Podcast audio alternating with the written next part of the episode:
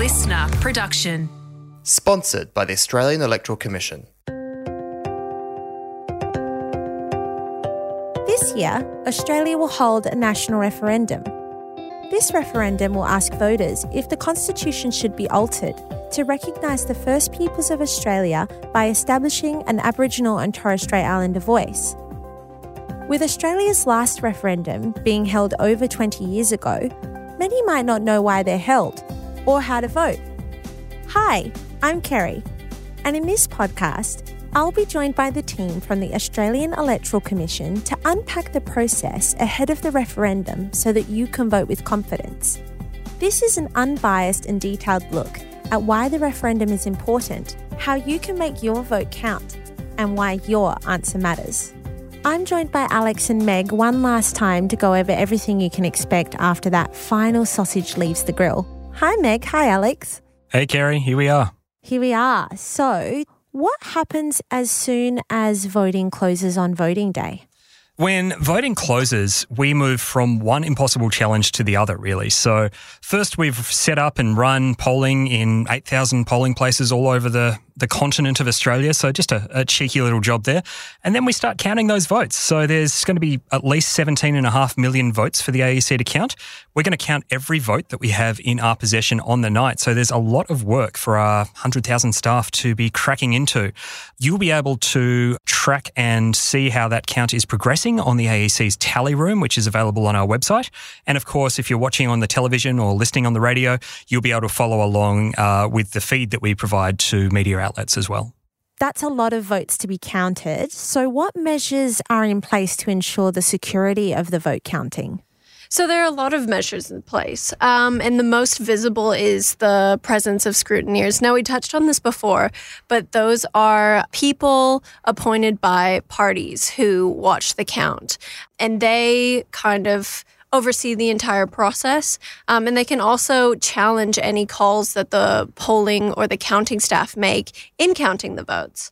They could say, oh, that looks more like a yes, or that looks more like a no.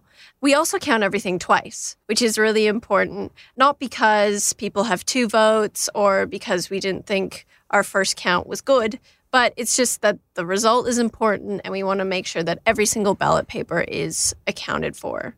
So, how long does it take to get to the outcome?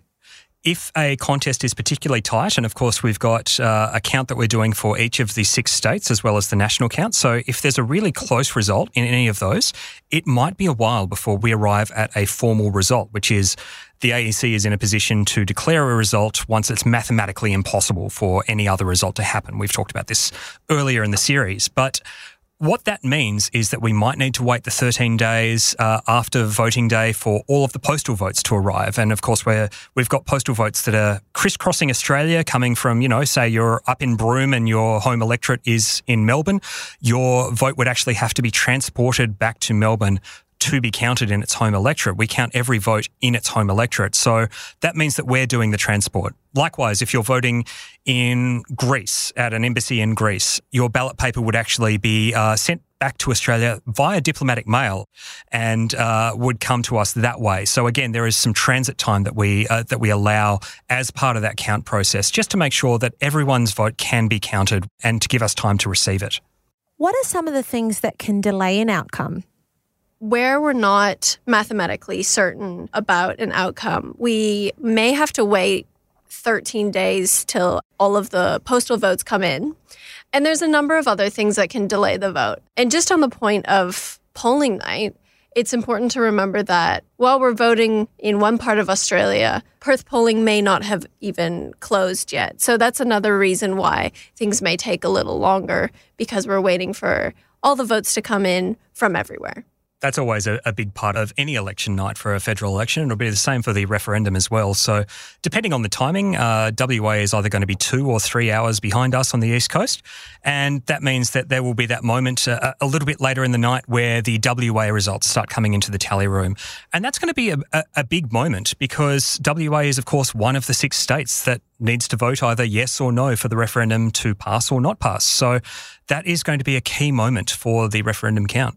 Mm, okay, so we're at the pointy end where all the votes are counted. So, what happens next if it's a yes vote?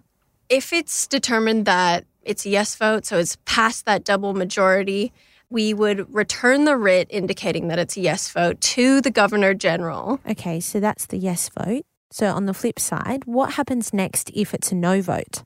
If it's a no vote, nothing happens next. So we would return the writ to the Governor General. Uh, the Governor General would take that no vote as the change to the Constitution not having the endorsement of the will of the people, and that would be the end of it. Nothing further would happen from there. So the referendum is the last possible step before the constitutional change either happens or doesn't. And if you're interested in learning a little bit more about what goes on after the referendum, visit our website at aec.gov.au for more information. And a question that's probably on everyone's minds that I'm sure a lot of people kind of want to know about, I'm certainly intrigued, is the decision final the decision is final for this question. We're not aware of any law that limits the government from asking the same question in the future. I'm not aware of any time that it's been done before, but it's up to the government, it's up to Parliament whether they think this is something that they would like to do, and it goes through the same process again. Um, so it certainly can happen. We can't predict the future, but regardless of what government says, the AEC will be ready to run a referendum. We always are. It's been so great chatting to you guys. I've learned so much about the upcoming referendum. I look forward to catching up with you again for the next referendum. Thanks, Meg. Thanks, Alex. You're so welcome. Thanks, Kerry.